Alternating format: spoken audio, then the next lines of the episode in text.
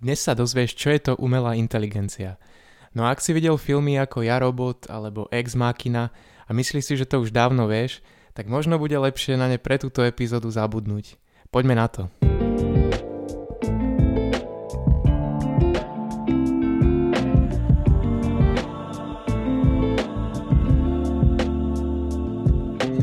Ahoj a vítaj v historicky prvej epizóde podcastu Nauč neuróny. V tomto podcaste sa budeme baviť o umelej inteligencii a o rôznych témach, ktoré s umelou inteligenciou súvisia, no a ja sa ich pokúsim vysvetliť čo najviac intuitívnou formou, aby si ich pochopil, nech už máš akýkoľvek background. A keďže sa budeme baviť o umelej inteligencii, tak by bolo asi dobre začať tým, že si povieme, čo to tá umelá inteligencia vlastne je.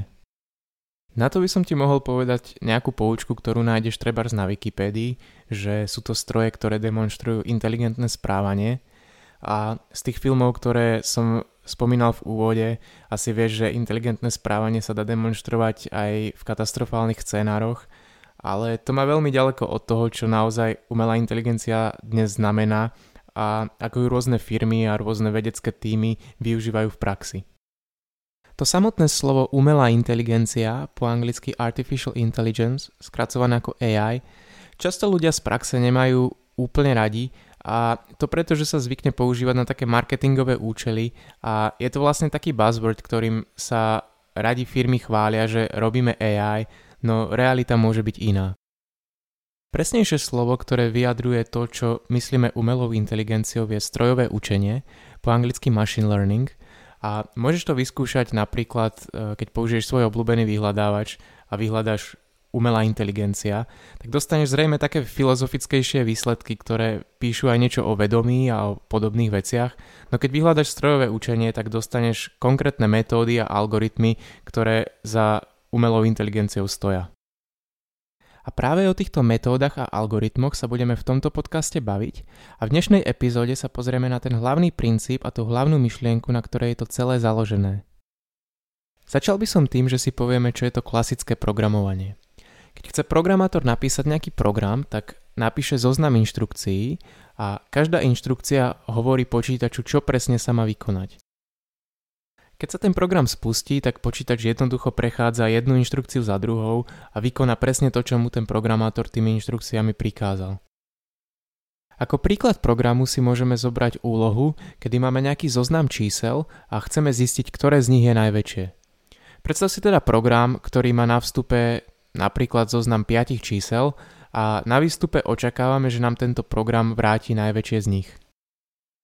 Aby programátor vyriešil túto úlohu, tak bude postupovať asi takým spôsobom, že zoberie tento zoznam a bude ho prechádzať jedno číslo po druhom a vždy si bude pamätať to najväčšie z nich a jakmile ten zoznam celý prejde, tak to najväčšie, ktoré si zapamätal, potom ako ho prešiel, vráti späť.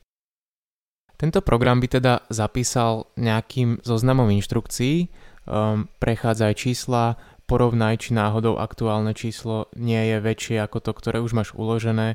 A e, ak áno, tak si ho ulož, ak nie, tak chod na ďalšie číslo a, a podobne. A tým pádom má programátor vlastne plnú moc nad týmto programom a keby niekedy v budúcnosti nechceme nájsť to najväčšie číslo, ale napríklad to najmenšie číslo, tak príde programátor a tento zdrojový kód um, tento zoznam inštrukcií upraví, takže tam zmení napríklad to znamienko porovnávania a ten program bude vykonávať inú úlohu. Keby sme na vyriešenie rovnakej úlohy chceli použiť umelú inteligenciu, tak ten postup je úplne rozlišný. V tomto prvom prípade sme totiž uh, definovali, ako presne sa má daná úloha vyriešiť. V prípade umelej inteligencie nedefinujeme, ako sa má niečo vyriešiť, ale čo sa má vyriešiť, čo presne je tá úloha, ktorú my chceme vyriešiť a to riešenie samotné nám tá umelá inteligencia nájde, dá sa povedať, za nás. Otázkou teda zostáva, ako povieme umelej inteligencii, čo po nej chceme, že aká je tá úloha, ktorú chceme, aby nám vyriešila. Keď sa pozrieš na našu vzorovú úlohu, v ktorej sa snažíme nájsť najväčšie číslo z 5 čísel, tak táto úloha má nejaký vstup a má nejaký výstup. Ten vstup je ten zoznam čísel, v ktorom to najväčšie hľadáme a ten výstup je to najväčšie číslo. Takýto vstup a výstup má akákoľvek iná úloha, ktorú si vieš predstaviť, ten vstup môžeme považovať za nejaký problém a ten výstup je výsledok alebo riešenie na tento problém. No a my sa snažíme nájsť nejakú funkciu alebo napísať program, ktorý nám to riešenie dokáže nájsť. No a práve tieto vstupy a výstupy dokážeme použiť na to, aby sme pre umelú inteligenciu definovali, čo má spraviť, aká je tá úloha, ktorú po nej chceme, aby nám vyriešila.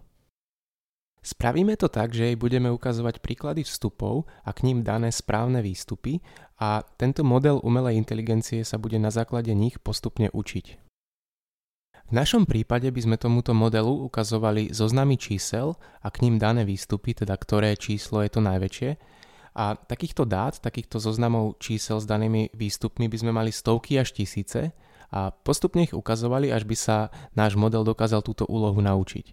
Tým pádom by nám dokázal vrátiť to najväčšie číslo pre ľubovoľný zoznam, ktorý by sme mu ukázali. Je to veľmi podobný princíp tomu, ako sa učí napríklad malé dieťa, keď mu ukazujeme nejaké obrázky zvieratok. Ukážeme mu daný obrázok a povieme mu napríklad toto je mačka alebo toto je pes a teda ten obrázok je ten vstup a to, čo mu my povieme, je ten výstup. Tak a už teda vieme, aký je rozdiel medzi klasickým programovaním, kde hovoríme, ako sa má niečo vykonať pomocou inštrukcií a umelou inteligenciou, kde hovoríme, čo sa má vykonať na základe dát. To klasické programovanie sa zvykne označovať aj ako software 1.0 a umelá inteligencia ako software 2.0, teda nejaká novšia verzia, nejaký novší prístup k tomu, ako vieme vyvíjať software.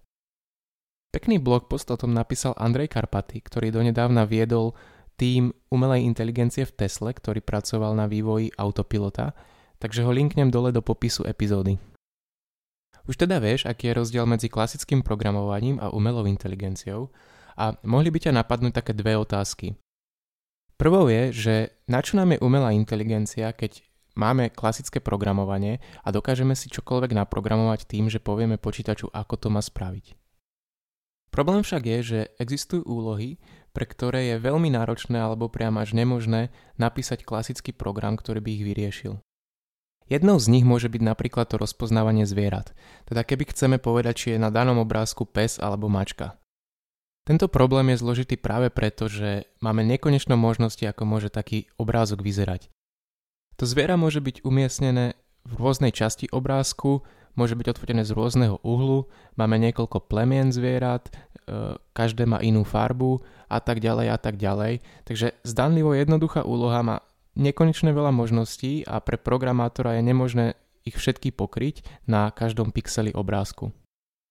No a práve toto je typická úloha, ktorá sa rieši umelou inteligenciou a to takým spôsobom, že si zozbierame strašne veľa fotiek E, zvierat, teda psov a mačiek, čo budú naše vstupy a ku každej tejto fotke máme teda ten daný výstup, či to je pes alebo mačka. Ukážeme to tomu modelu a on sa to časom naučí. Vo výsledku nám teda tento naučený model bude schopný povedať pre ľubovoľný obrázok, aj pre taký, ktorý nikdy nevidel, či je na ňom pes alebo mačka. Charakteristikou týchto modelov však je, že nie sú dokonalé, teda niekedy spravia chybu. Môže sa stať, že to zviera bude odfotené z takého divného uhlu a aj keď človek by vedel povedať, či je to pes alebo mačka, tak tento model sa pomýli. Väčšinou meriame nejakú presnosť, aký, ten, aký dobrý ten model je, teda vyjde nám napríklad 98% alebo niečo podobné, čo môže byť dostatočne dobré na to, aby sme to použili pre náš use case.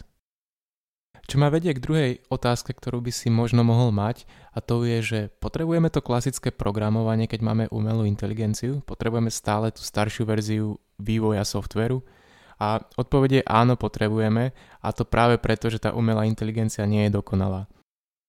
Pre niektoré typy úloh si totiž nemôžeme dovoliť ani to malinké percento zlyhania, ktoré by náš model mohol mať.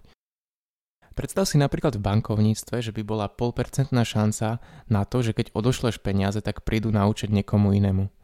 Toto by si určite nechcel, ale keby si zoberieš inú úlohu, napríklad rozpoznávanie fotiek, tak polpercentná chyba ti až tak nevadí, keď používaš toto rozpoznávanie napríklad na roztriedenie fotiek v tvojom albume.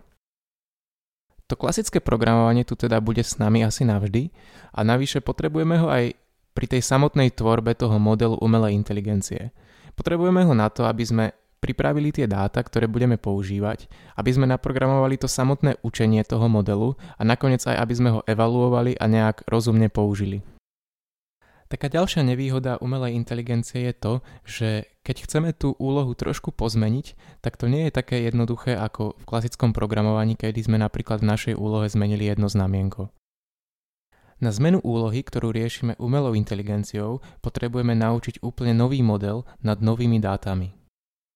My totiž úplne nevidíme dovnútra toho modelu, ktorý sa umelá inteligencia naučila a tak ho nedokážeme jednoducho pozmeniť ako v klasickom programovaní. To, že do toho modelu nevidíme, je taká ďalšia nevýhoda umelej inteligencie. Je to pre nás vlastne taká čierna skrinka, kde my nevieme, čo sa vo vnútri deje a niekedy by sme to radi vedeli, napríklad e, keď umelá inteligencia predikuje, či sa niekomu má dať hypotéka alebo nie, tak ten človek by rád vedel, prečo mu ju napríklad zamietli a tak ďalej. Takže sú rôzne techniky, ako sa dá opísať, čo sa vo vnútri toho modelu deje, ale o tom sa už pobavíme v nejakej inej epizóde. Ak si sa dnes niečo nové naučil, tak budem rád, ak ma budeš sledovať na sociálnych sieťach, ktoré uvediem dole do popisu a ak budeš odoberať tento podcast. Díky a počujeme sa pri ďalšej epizóde.